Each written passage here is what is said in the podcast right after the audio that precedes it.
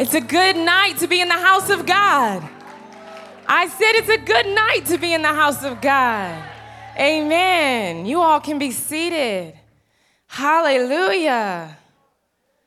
Glory to God. Well, it's an honor to be before you tonight.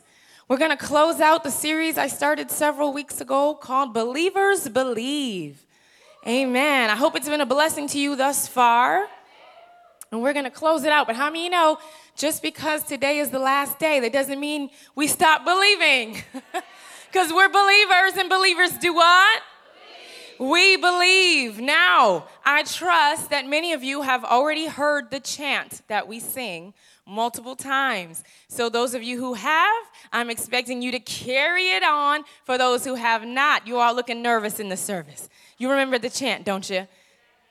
All right, I, I, I, I'll remind you real quick. It says, I say believers, and you say believe. And I say believers, and you say, and I say believers do what? And you say, believers do what? Believers believe. That's the answer, you guys. So I say believers, and you say, believers believe. Believers do what? Believers believe. The trick question is believers do what? You say believers believe. Amen. Can we do it for real? Are you ready? One, two, three. Believers. Believers. Believers do what? Believers. Believers. Come on. Believers do what? Believers. Come on. Believers do what? Believers. Believers. Believers do what? All the unbelievers be quiet. We are believers and we believe. We're going to do that at the end and we're going to get it right. Amen? Amen. Now, just a little bit of a review. A belief, simple, it means faith. Okay? So when you see the word belief in the Bible, same thing as faith, and it means a firm persuasion. To be firmly persuaded. And what we said believers need to be firmly persuaded about is that the Bible is, in fact, the Word of God. And we need to believe that if we live our lives according to the Word of God, it will be well with us. I didn't say it will be perfect with us, but it will be well with us. And we need to believe that. Amen.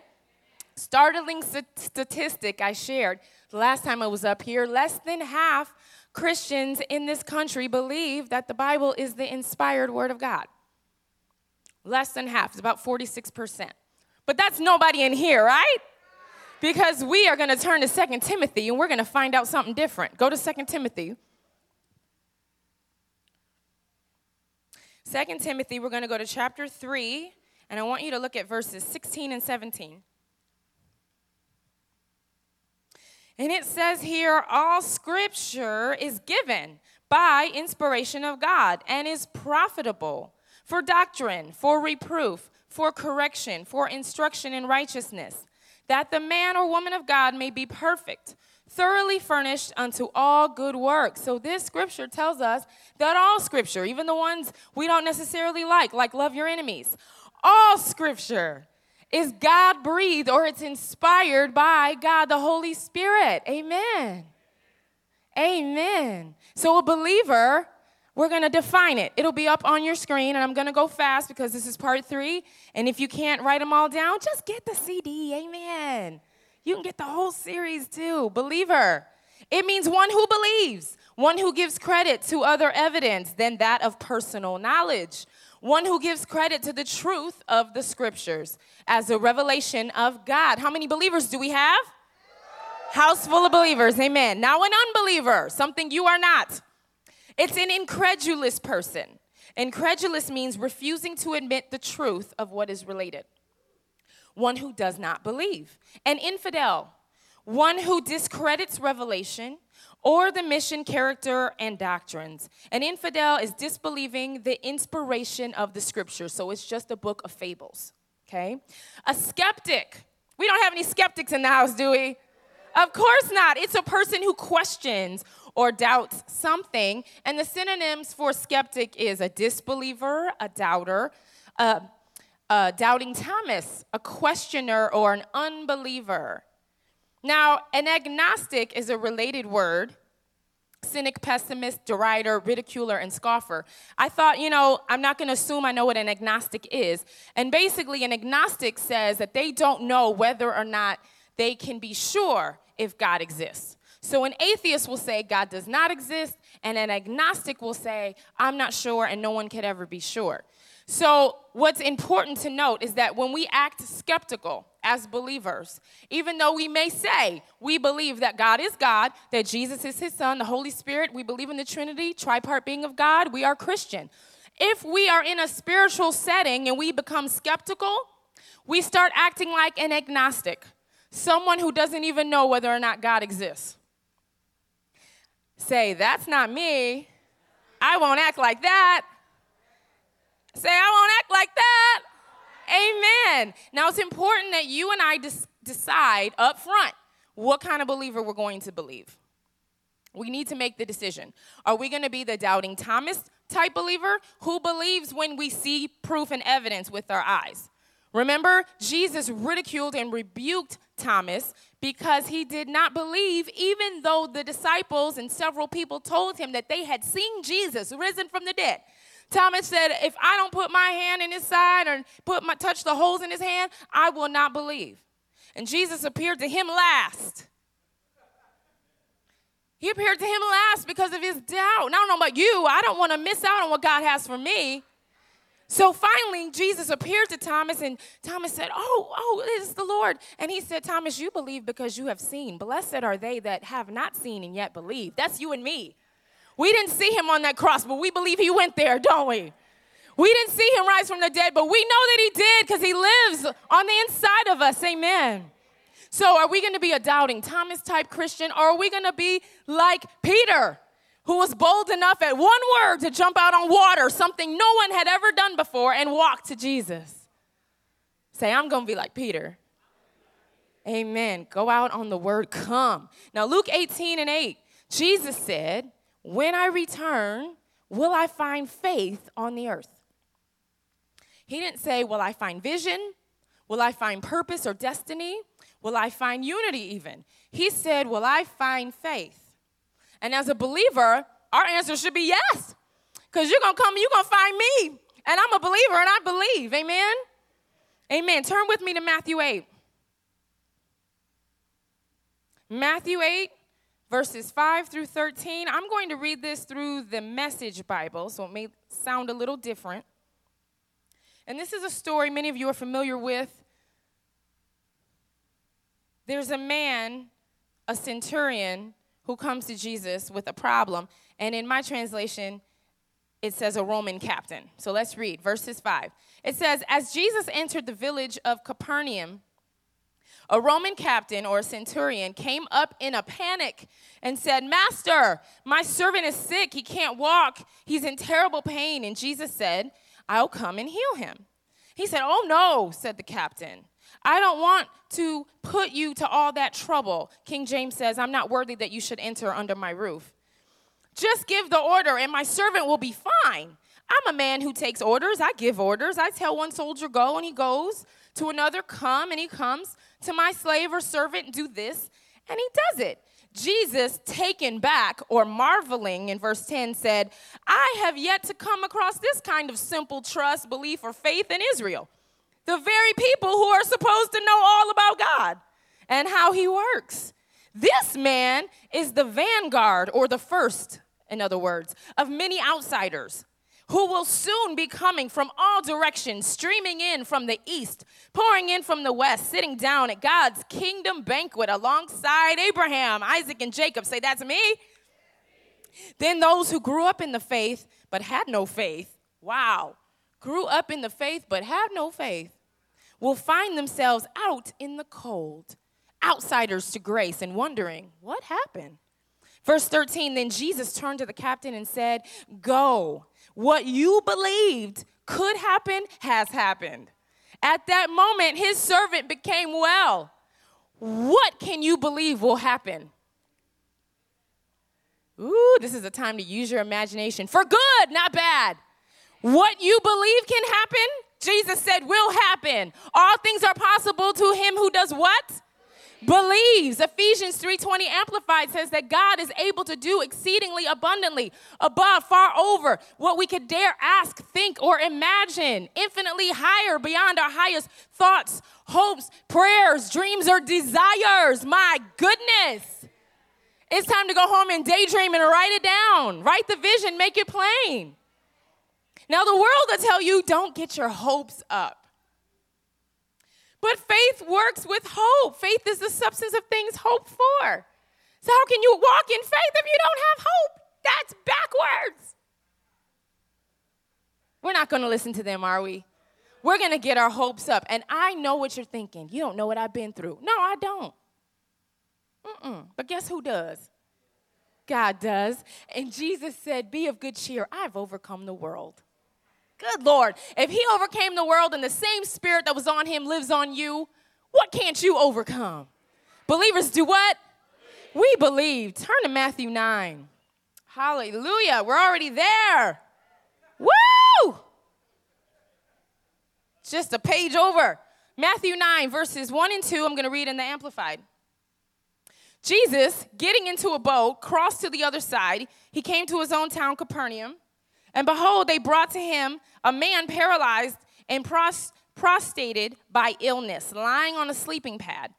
When Jesus saw their faith, he said to the paralyzed man, Take courage, son. Your sons are forgiven and the penalty remitted. And he goes on, and the man winds up walking. Now, in Mark 2, that same story, it says that this man's crazy friends broke up a roof and lowered their friend that was paralyzed on the mat right in front of Jesus while he was teaching. That's the kind of friends you need. You need your miracle. We gonna make you get your miracle. We can't get through the door. We about to break up the roof. Really? Wow. That's the kind of friends you need, not the kind of friends that say, "Oh, well, it's crowded. We shouldn't have came anyway. I got on the wrong shoes. Let's go back in the car." Leave those at home. You need to break up the roof kind of friends. And it says that Jesus saw their faith. Well, I guess so. They're laying, lowering a man right in front of them. You mean to tell me uh, my faith can be evident? Mm-hmm. You show me your works, I'll show you your faith. Uh huh. Amen. Same chapter. Let's drop down to verse 18. This chapter is full of miracles. Verse 18, we're still in the Amplified Translation.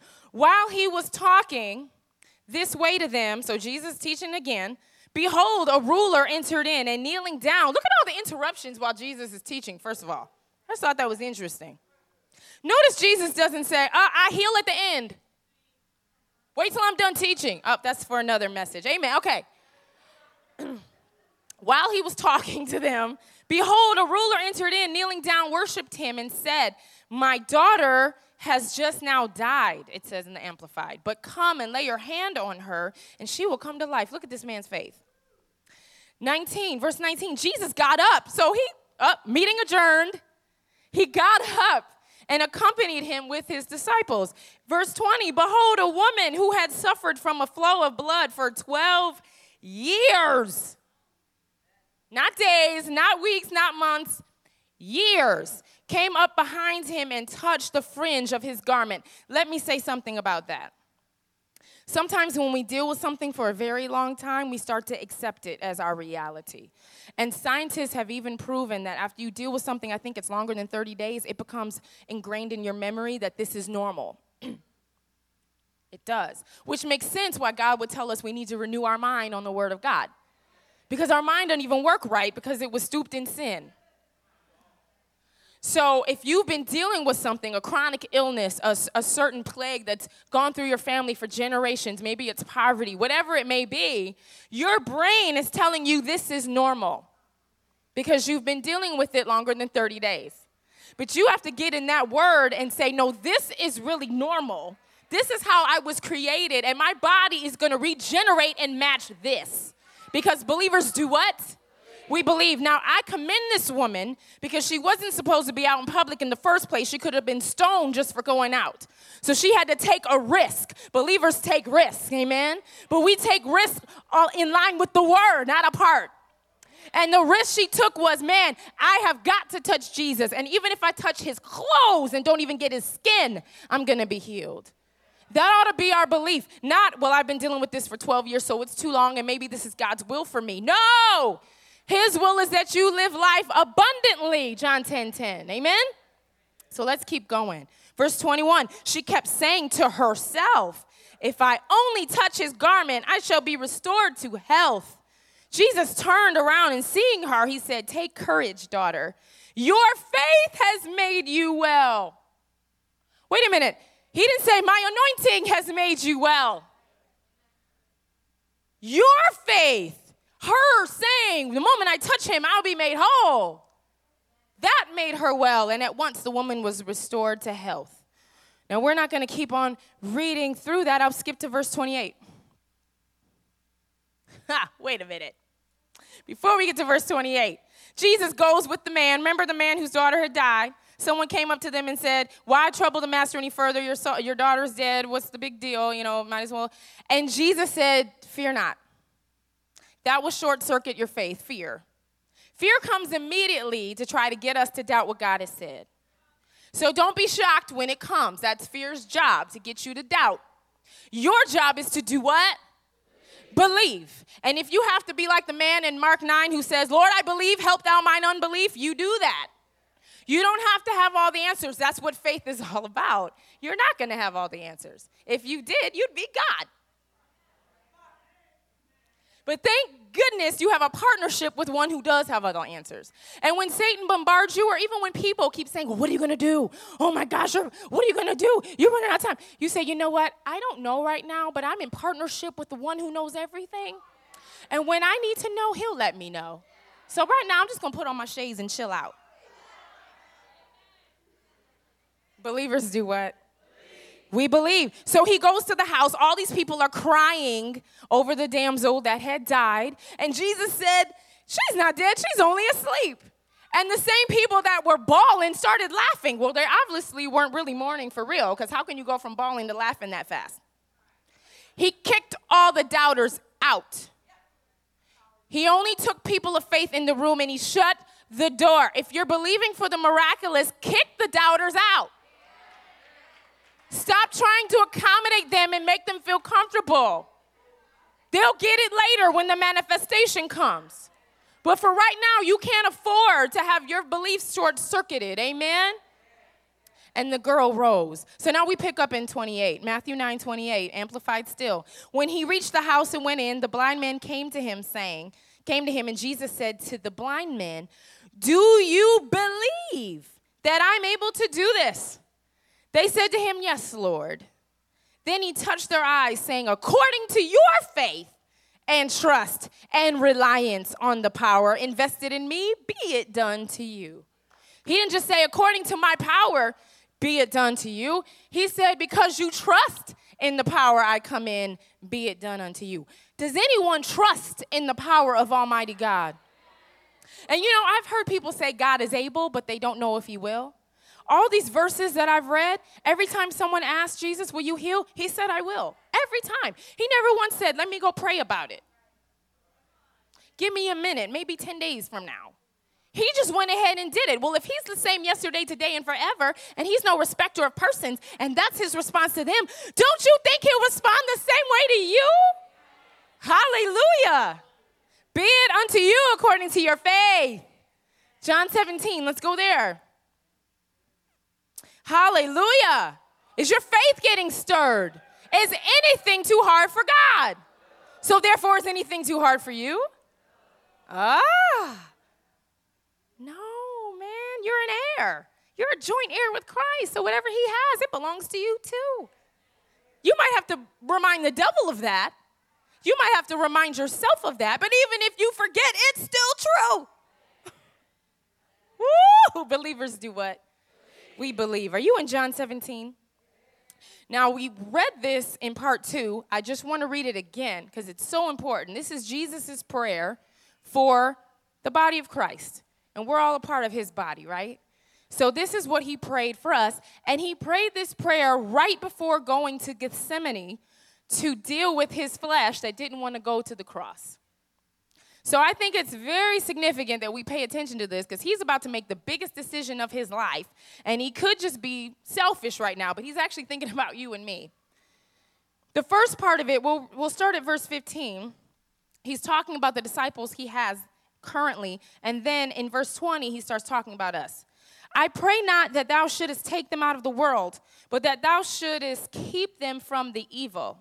They are not of the world, even as I am not of the world. Sanctify them through thy truth. Your word is true. So, how do we get clean in this mucky, dirty world? The, the word of God. As thou hast sent me into the world, even so have I also sent them into the world. And for their sakes I sanctify myself, that they also may be sanctified through the truth. Verse 20.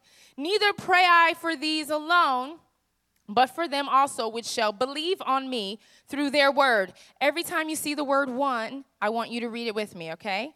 That they all may be one, as thou, Father, art in me, and I in thee, that they also may be one in us, that the world may believe that thou hast sent me, and the glory which thou gavest me, I have given them. Look at that. The glory that God gave him, he gave us. Did you catch that? What's a limitation? When you have God's glory. That they may be one, even as we are one. I and them, thou and me, and they may be perfect in one, and that the world may know that thou hast sent me and hast loved them as thou hast loved me. Jesus said one several times. It's very clear that he wanted us to have unity within the body. Amen. Now, we talked about last time how there's a lot of disunion in the body. There's a lot of different sects and beliefs, and some believe that the gifts have passed away. Some believe they passed away with the apostles. Some, like us, believe we can still operate in the gifts of the Spirit. Some people think you need to, you know, go to church on Saturday. And some people say, well, you need to go to church on Sunday. And some people think, you know, when you baptize people, you baptize them in Jesus' name only. And some people say, well, you need to say Father, Son, Holy Spirit. And you know what? There's all these different um, factions and groups within the body, and that's not what Jesus prayed. And I believe that one of the reasons God established Faith Christian Center is so that we can help put a stop to that, at least within this own this community. Amen. And I believe that like Jesus said, when we become one, the world will look and see us being one, people of all races, people of all ages, male and female, and they will say, "Man, God must have really sent Jesus." Because it would take a miracle to get all those people to be one. And how many you know we might not agree on everything, but that doesn't mean we can't be one. Husbands and wives don't usually agree on everything, but the Bible calls them one. So just because you don't agree doesn't mean you have to squabble and have uh, sibling rivalry parties. Amen? And just because we don't agree don't mean we got to blast each other on Facebook. Amen? Or Twitter or anywhere else. Hallelujah because we're supposed to be believing, not arguing. It blesses our Father when we get along. I said it blesses our Father when we get along. Now go to Mark 16. So that was his prayer before he died on the cross. This is what happened after he rose from the dead. Mark 16. We're going to look at verse 9 it says, Now when Jesus had risen early the first day of the week, he appeared first to Mary Magdalene, out of whom he cast seven devils. And she went and told them that had been with him as they mourned and wept. And they, when they had heard that he was alive and had been seen of her, they believed not. After that, he appeared in another form unto two of them as they walked and went into the country. And they went and told it unto the residue, and neither believed they them. Wow. Verse 14, afterward, he appeared unto the eleven as they sat at meat, and he upbraided them, or he corrected them, with their unbelief and hardness of heart, because they believed not them which had seen him after he was risen. So he corrects them about their unbelief. He tells them, You should be believing. And then he gets right down to business in verse 15. He said to them, Go ye into all the world and preach the gospel to every creature. So, first thing, you got to get your belief right. Once you're believing right now, you need to go do something. Verse 16, he that believes and is baptized shall be saved. He that believes not shall be damned. And these signs shall follow them that believe. Not these signs shall follow them that have gone through Bible school. Or these signs shall follow only the apostles I'm speaking to right now. Or these signs shall follow only men. Or these signs shall follow only women. Or these signs shall follow only those that are called to the fivefold ministry. It said, These signs shall follow them that believe. Do we have any believers in here? So these signs are going to follow you when you go because you believe. You ready? In my name, Jesus' name, they shall cast out devils. They shall speak with new tongues. They shall take up serpents. If they drink any deadly thing, it will not hurt them. They shall lay hands on the sick and they shall recover. So then, after the Lord had spoken unto them, he was received up into heaven. He sat on the right hand of God, and they went forth and preached everywhere the Lord working with them and confirming the word with signs following. That ought to be our prayer. Lord, I believe I'm going to go. You work with me and confirm your word with signs following through my life. So, whatever word you speak, he's there to back it up with the sign. You know, I used to have a mentor. We would go out witnessing, and we had a lot of questions for him. And we'd ask questions like, well, you know, how do you know when you when you need to minister healing to somebody or you know how do you know if they need the baptism of the holy spirit like how do you know when to go past just the salvation prayer you know getting them saved because obviously that's what that was the main purpose. We wanted to get them saved. And he said something that astonished me and changed my life. He said holy spirit is the helper.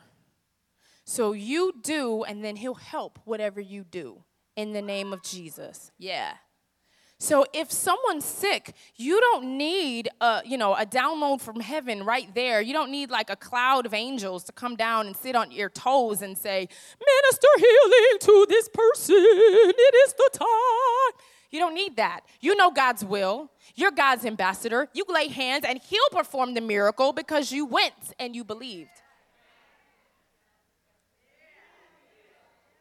You go into your office, you know it's full of evil. You don't need a dream to know that you can go in there and pray over the seats. Just do it.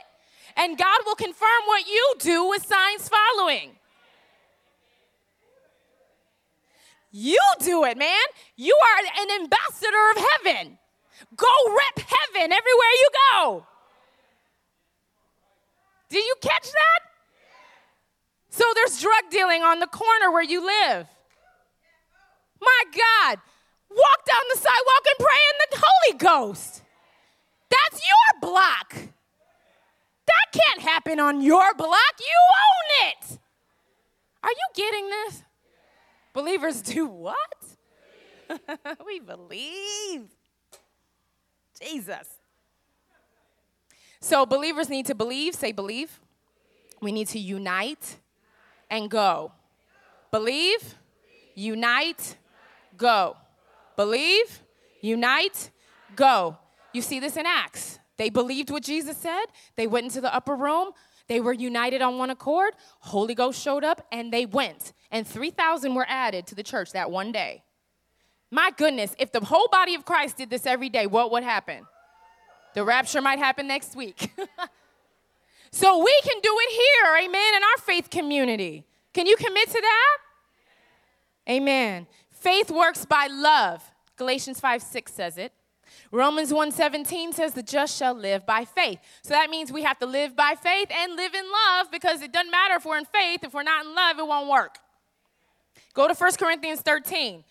Many of you are familiar with this chapter, but I'm going to read it through the message and it will be up on the screens. It's going to look a little different for you if you don't have the message translation. And we're going to start at verse 1. 1 Corinthians 13, verse 1, it says, if I speak with human eloquence and angelic ecstasy, but don't love, I'm nothing but the creaking of a rusty gate. If I speak God's word with power, revealing all his mysteries and making everything plain as day, and if I have faith that says to a mountain, jump, and it jumps, but I don't have love, I'm nothing. If I give everything I own to the poor and even go to the stake to be burned as a martyr, but I don't love, I've gotten nowhere. So, no matter what I say, what I believe, and what I do, I'm bankrupt without love. Love never gives up. Love cares more for others than for self. Love doesn't want what it doesn't have.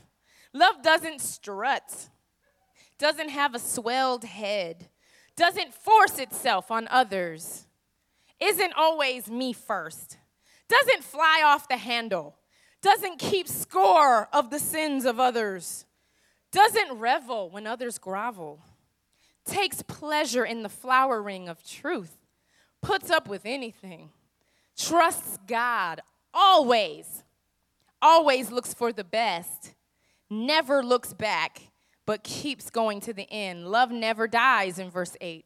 And in verse 13, it says, Trust steadily in God, hope unswervingly, love extravagantly. And the best of these three is love. In the King James, it says, Now abideth faith, hope, and charity, or love. And the greatest of these is love. So, Pastor Erica, I thought you were talking about believers believe. We do believe, but man, if we believe but we don't have love, does us no good.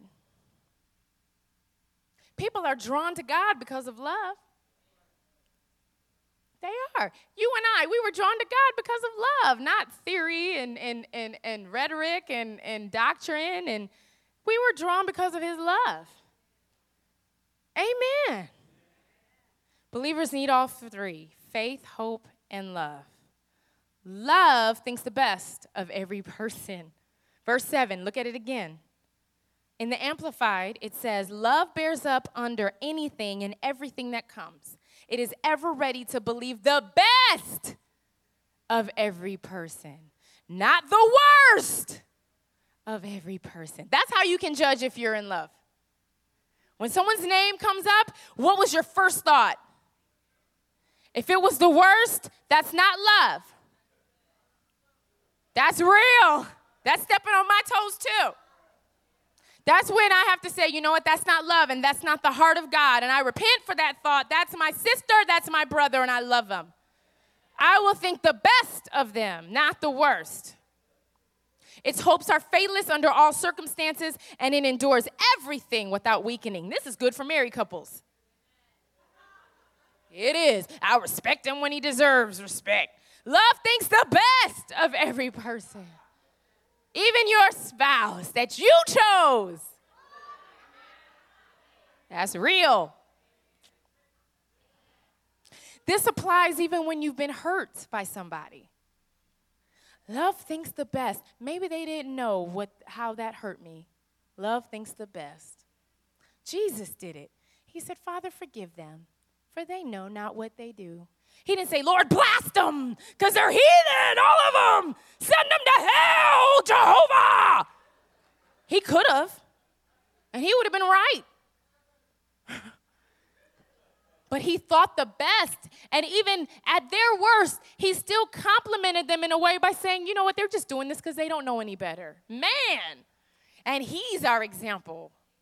And I don't care what anyone has done to you, they haven't driven nails through your hands and beaten you to the point where you didn't look like a human being, if he could do that in that state, so can we. This applies even to organizations and churches when they hurt us. Are you shocked that I said this in the pulpit? Listen, God might not disappoint you, but people will. Every time, an organization, even one you believe in, they're not always gonna do everything you like. Even us. We're going to empower you to be your best, but we might get on your nerves sometimes. That's real. I'm not going to intentionally offend you, but I might get on your toes a little bit. You're going to have to choose to walk in love with me if this is where God called you to be. Because, man, our attitude ought to be I'm not going to leave where God is planning me until I get everything He wanted me to get and until I give everything I'm supposed to give. And when the purpose is fulfilled, then I'll move on.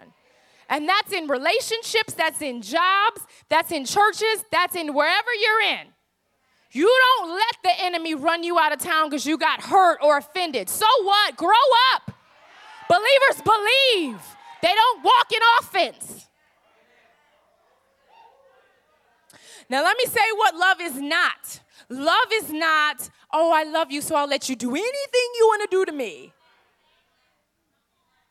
I love you, so I'll let you slap me around and call me out of my name because that's love. That's not love. that's being unwise. Your job is to guard your heart and to protect the jewel that God put on the inside of you, which is called your purpose and your calling. And anyone who's gonna tamper with that, you need to distance yourself from them. That's not love. You need to love God enough to protect the jewel that He put in you. That's your calling. That's for somebody. Love will hold people accountable. One of our values here at the church is accountability and authentic relationships. You can't have an authentic relationship without there being honesty and disclosure. So when you come up in here, take the mask off. Amen. Let's be naked in the presence of God and be unashamed. We all have flaws. It's all right. That's why we come here. This is the spiritual hospital. Let's get right together. And we need to be accountable to one another. And the thing is, you have to follow 1 Corinthians 13 in order to be accountable because in the King James it says love is not touchy, it's not fretful. You know, it doesn't easily get offended. And sometimes when people hold folks accountable, they get all offended. I'm grown. Why are you checking up on me? I'm not walking in love. They should be able to do that because they love you. When you love someone, you correct them. That's what God said. He loves us, so He corrects us. Now, when we correct, we need to correct in love, not in judgment, and I told you so. But in, you know what? I see purpose and destiny in you. And I just believe you can get this right. If you make this one little tweak, man, there's nothing you can't do. That's how you correct. Amen? Hallelujah. Believers do what? We believe. 1 John 4.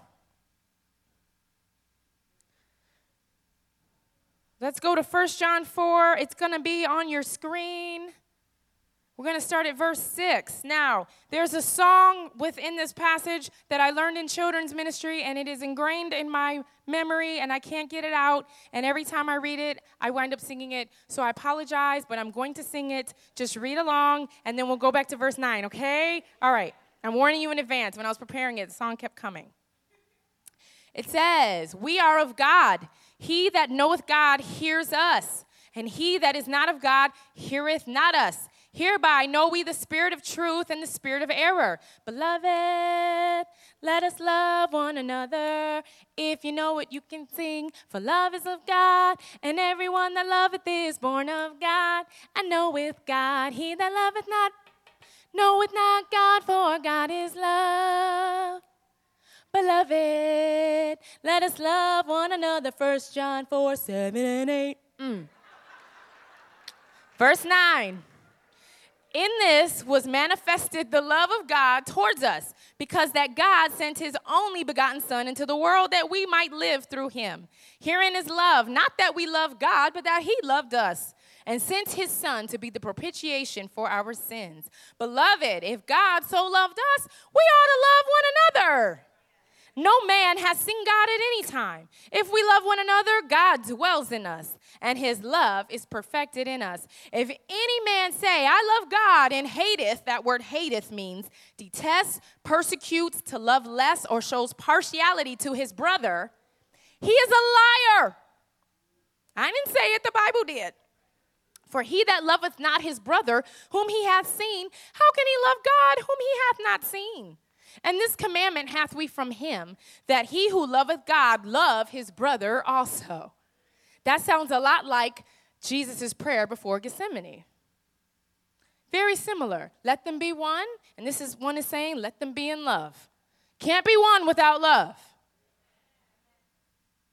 Now, Pastor said something on Sunday, and I'm going to read what he said. He said, The church or the body of Christ has majored on God and minored on people. wow. We've forgotten the second commandment. The second commandment is love God with all thy heart, soul, and mind and strength. That's the first one. And the second one is love thy neighbor as you love yourself. He said, How can we fulfill the Great Commission if we love God but hate his people? And I think, honestly, this is probably why some people don't witness. Don't say amen, you don't have to. People are self absorbed to the point where they don't even see folks bleeding right next to them. And it's not so much that I hate the person next to me, but I'm so self absorbed that I can't even hear the Holy Spirit saying, just ask the lady next to you if she wants prayer. Just do it, just please. But not anymore. Say not anymore. I'm a believer. I believe. I'm a sensitive to your voice, God. I'll follow your orders and I'll love everyone you send my way, no matter how unlovable they may be. Amen. If Jesus could love the soldiers that whipped him, we can love too. Amen. Matthew 7, go there. I'm going to read in the Amplified verses 1 through 5. Again, we're talking about brotherly love between the brethren, the sisters and the brothers in the body of Christ. It says, Do not judge and criticize and condemn others, so that you, Lord Jesus, I know. This is one of those scriptures you just want to rip out. so that you may not be judged and criticized and condemned yourself. For just as you judge and criticize and condemn others, you will be judged and criticized and condemned, and in accordance with the measure you use to deal out to others. So if you feel like everybody's hating on you, you need to think about are you hating on everybody too? Wow. For whatever measure you use and deal out to others, it will be dealt out again to you. Why do you stare from without at the very small particle that is in your brother's eye? But do not become aware of and consider the beam of timber that is in your own eye. or how can you say to your brother, Let me get that tiny particle out of your eye? when there's a beam of timber in your own. You hypocrite. First, get the beam of timber out of your own eye, and then you will see clearly to take the tiny particle out of your brother's eye. Hallelujah. This is good for married people too. I didn't know this was going to be a marriage event tonight. But isn't it funny, married people? Where, wave at me. Where are you? Mm-hmm. Isn't it funny when you go to God to complain about your spouse, He starts talking to you about you? Isn't that annoying? Like, God, I don't understand. And He's like, Well, what you need to do, you need to apologize. I'm not wrong. You need to apologize and you need to say, and then you need to make this, and you need to. Are you kidding me, God? That's because He wants us to get the big flagpole out of our eye before we get the speck out of our brothers. And guess what? We'll have a lot of more respect from our brother if we deal with our own issues before we constantly shine a spotlight on theirs. Now, Pastor says this all the time. We tend to judge ourselves by our intentions, and we judge others by what they do. So with us, it's, oh, I didn't mean it, or, oh, you know, this is what happened yesterday, and that's why I overslept, and, you know, I, my alarm clock didn't go off, and then, and then, oh, I had an argument with my sister over the phone, and then my mother needed me to go over, and, oh, then, oh, I remember my late, and we're making all these excuses for why we're late, or whatever we did, right? But then someone else is, you know what, punctuality is important excellence or nothing at all. This is not 212, the extra degree. But if you're gonna do that to them, you gotta do it to you. Hallelujah. Good example is my daughter and son, Heaven and Sean. Heaven believes it's her God given duty to correct Sean in everything that he does wrong. And I do believe that part of her job in the body of Christ is going to be to make wrongs right. Whatever you see in your kid, especially the annoying things, they're probably called to do that. They just don't know how to temper it yet. So, your job as their parent is to teach them how to temper it with tact and grace and not lose whatever that thing is. So, for instance, if your kid is always getting in trouble for talking when they're not supposed to, they're probably called to talk some way sing, public speaking, something, right? If, if, if they're all over the place, they're jumping off of, I mean, like, sit down. Well, they're probably going to be a mover. They're going to do something with athletics. They're going to do something that's going to require them to not sit in a cubicle all day, probably. They're always breaking things apart and trying to put it back together. That might be your engineer. Don't get so mad. Just teach them, baby, let's break the blocks, honey, not my phone. So, with Heaven and Sean, we're teaching her how to correct, but do it in love. And I think this is where the body of Christ has missed it with the world. We go to them and we say, The way you're living, you're going to go to hell. And that might be true, but that's probably not the best approach. Right? Let's smooth that over with some grace and some candy, right? Make it a little nicer. God offers you eternal life. Isn't that better than you're going to hell? Much better. Amen. It's not our job to judge whether or not someone is saved. If they say Jesus is Lord, man, that should be enough to unite us. I was talking to someone on the phone, this is years ago, and she was a youth worker, and I guess she was frustrated with what she was doing, and she started talking about how the youth weren't even saved. Them youth ain't even saved. Going on and on and on. And I was thinking, Okay, but didn't they do Romans 10, 8, 9, and 10? They confess with their mouth and they believe in their heart that Jesus raised from the dead, God raised him from the dead. So that means that they're saved. But you're frustrated because they ain't doing everything you want them to do. That doesn't mean they're not saved. That just means you need to develop some long suffering. A little bit of patience will do you good, youth worker. Okay, it's not our job to judge. Say, it's not my job to judge the heart of my neighbor. I just need to believe God's word is true. Go do the work of the ministry, which is to preach and walk in love. That's it. Amen. Amen. Our faith won't work until we get our people relationships right. So if you're offended with someone, I don't care what they've done to you. Maybe they really hurt you, they really burned you, maybe they abused you physically. I don't know what they did, but you don't deserve to suffer because of what they did. You need to let that thing go so it doesn't mess up your present and jack up your future. And you need to do it just because God said you can. And He said you should. And He has your best interest at heart. Now, our vision is to rep the kingdom and remove the reproach from the church. One of the reproaches from the church is that we don't get along.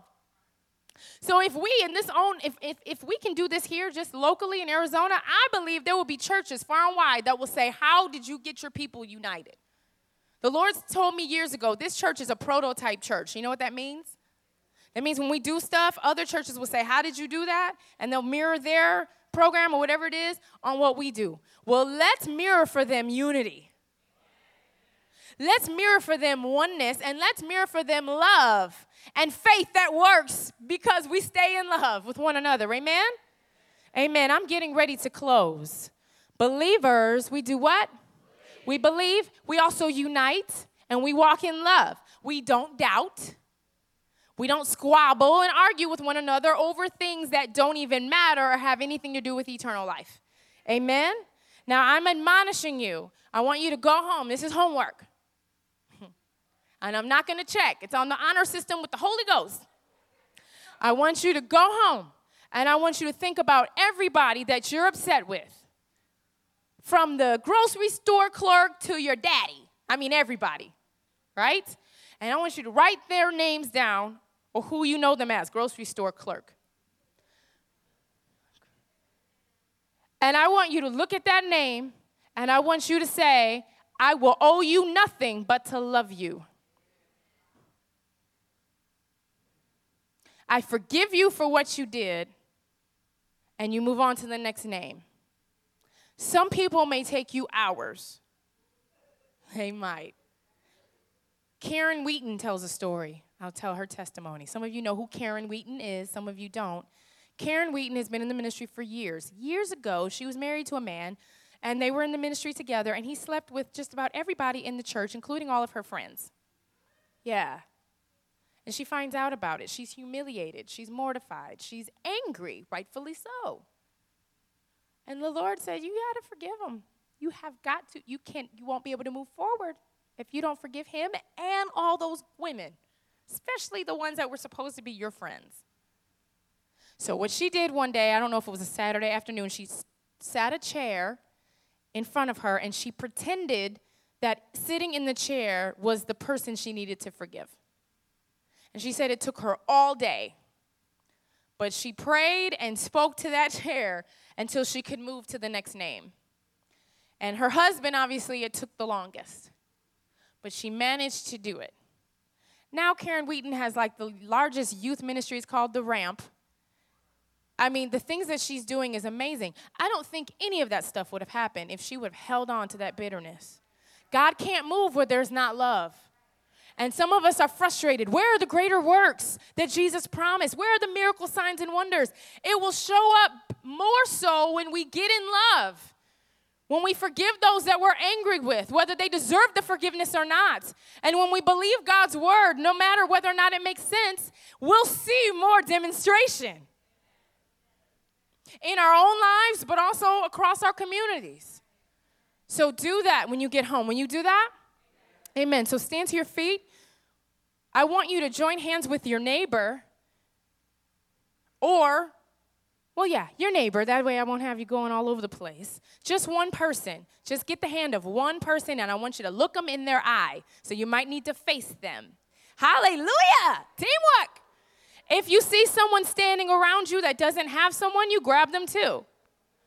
And you all are gonna look at each other in the eye and you're gonna say this. Are you ready? Say, I need you. We are connected to the same body the body of Christ. We represent the same kingdom, the kingdom of God. I commit to stand firm on God's word and to believe what it says. And I trust that because I walk in love, I will produce fruit that remains.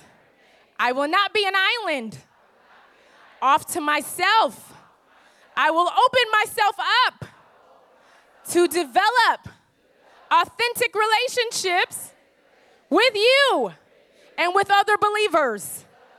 I will not be skeptical concerning the possibilities of what God can do through us together. By myself, I can put a thousand to flight, but the two of us can put 10,000 to flight. I'm looking forward to seeing what God can accomplish when the body works together in unity, in faith, and in love. I'm committed to making Jesus' prayer come true as I partner with you. Hallelujah. Glory to God. You guys can face me. Glory to God. You ready for the chant? One more time. One more time. Believers. Believers. Believers do what? Believers. Believers. Believers do what? Believers believe. Hallelujah. Glory to God. While every head is bowed and every eye is closed in prayer, I want to